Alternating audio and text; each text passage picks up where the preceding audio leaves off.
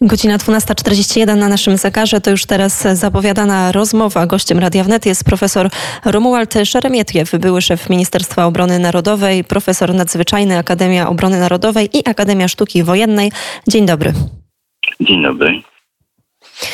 My zastanowimy się chwilę nad tym, jak mogą ułożyć się relacje pomiędzy Polską a Stanami Zjednoczonymi w świetle tak naprawdę w, w kilku bardzo ważnych wydarzeń, bo możemy tutaj wymienić chociażby kwestię Nord Stream 2, czy właśnie kwestię bardzo głośnej ostatnio ustawy Lex TVN. Pierwsze pytanie, jak Stany Zjednoczone mogą zareagować i co realnie mogą zrobić w sprawie tej ustawy Lex TVN?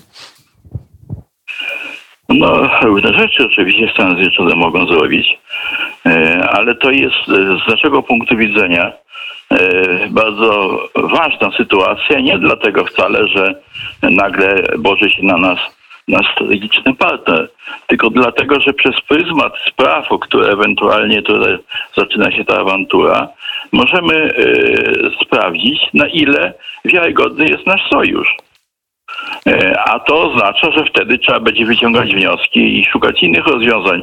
E, Polska ma takie możliwości i, i może tego typu rozwiązania znaleźć, więc e, no, powstaje pytanie, czy rzeczywiście Stany Zjednoczone są gotowe w imię te, tego wszystkiego, co tutaj czytamy w mediach i słyszymy ze strony różnych historycznie reagujących osobników, no, y, zaryzykować tak wielką rzecz, jaką jest y, obecność NATO w tak ważnym kraju, jakim jest Polska, na ważnym bardzo odcinku, mianowicie flance wschodniej NATO i tak dalej, i tak dalej. Tutaj my jesteśmy największym potencjałem, jeżeli idzie właśnie o tę flankę wschodnią.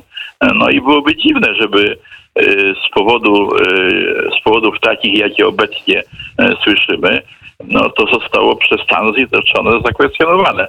Po prostu nie wierzę. To prawda, bo jeżeli chodzi o Lex, Lex TVN, to się można zgodzić, ale jeżeli chodzi o całą sprawę związaną z Nord Stream 2, no to już jest dużo poważniejsze, jeżeli chodzi czy o tak, bezpieczeństwo tak, tak. energetyczne Właśnie. Polski, Ukrainy. Tak, właśnie o tym, o tym mówię. E, znaczy tak, relacje e, z sojusznikiem e, zwykle, jeżeli ten sojusznik jest silniejszy od nas, mogą mieć tego typu napięcia. Ja tylko przypomnę, że no przed wojną staraliśmy się, bardzo byliśmy sojusznikiem Francji. I w którymś momencie Francja e, zgłosiła się do nas z pretensjami, że Polska nie kupuje luksusowych towarów, między szampana i jakichś tam różnych takich rzeczy, prawda, e, we Francji, a Francja chciałaby bardzo te towary w Polsce sprzedawać. No i nasze władze tłumaczyły Francuzom, że my mamy e, ważniejsze potrzeby niż luksusy, prawda, bo społeczeństwo przymiera głodem, jesteśmy w stanie wojny, no budujemy państwo, a oni coś takiego. No i były różnego rodzaju z tego powodu dąsy prawda? Ale skończyły się oczywiście na tym, że sojusz został podpisany e, i nawet w 1939 roku, chociaż niechętnie, ale Francja wypowiedziała wojnę Niemcom, kiedy Niemcy zapadły na Polskę. E, a więc zachowała się tak jak należy, czyli była sojusznikiem, no tylko z tym, że dalej no, nie, nie była sojusznikiem konsekwentnym, to znaczy nie przedsiębrała żadnych akcji zbrojnych i na końcu sama za to zapłaciła, bo jak wiadomo Hitler zajął też Paryż. A więc no, to w relacjach sojuszniczych tego typu rzeczy się zdarzają. Chyba Clausewitz, generał Clausewitz mówił, że sojusznicy pomagają wtedy, kiedy to jest w ich interesie, a od nas zależy, żeby e, sprawdzić, e, jakie to interesy, e, o jakie to interesy może chodzić. Jeżeli rzeczywiście poszłoby, przepraszam, o coś takiego, jak udziały własnościowe w jednej ze spółek, która działa na terenie Polski amerykańskiej, no to przepraszam, ale byłoby to żałosne.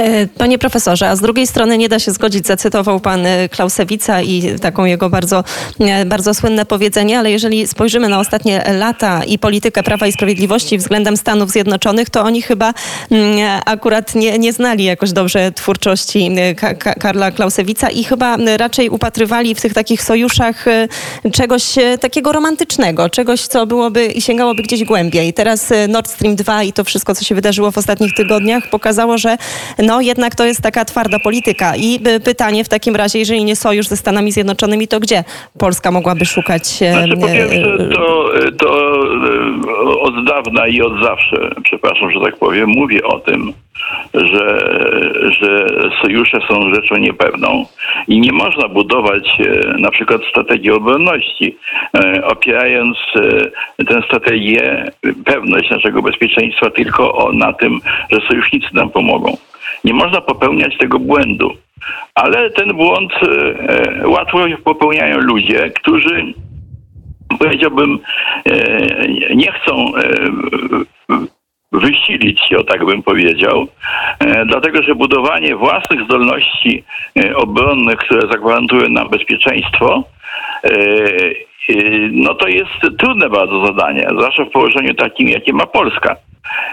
A łatwe wydaje się, tak, no, kiedy, kiedy są wojska u nas, zwłaszcza wielkiego mocarstwa, kiedy mamy bliskie związki, stąd zakupy e, sprzętu, e, uzbrojenia amerykańskiego, prawda? No i te wszystkie rzeczy, które się działy i które dobrze się działy, ale to było, przypominam, w czasach, kiedy Stany Zjednoczone ustami prezydenta Trumpa inaczej jakby formułowały, określały interes Stanów Zjednoczonych, niż robi to jego następca prezydent Biden.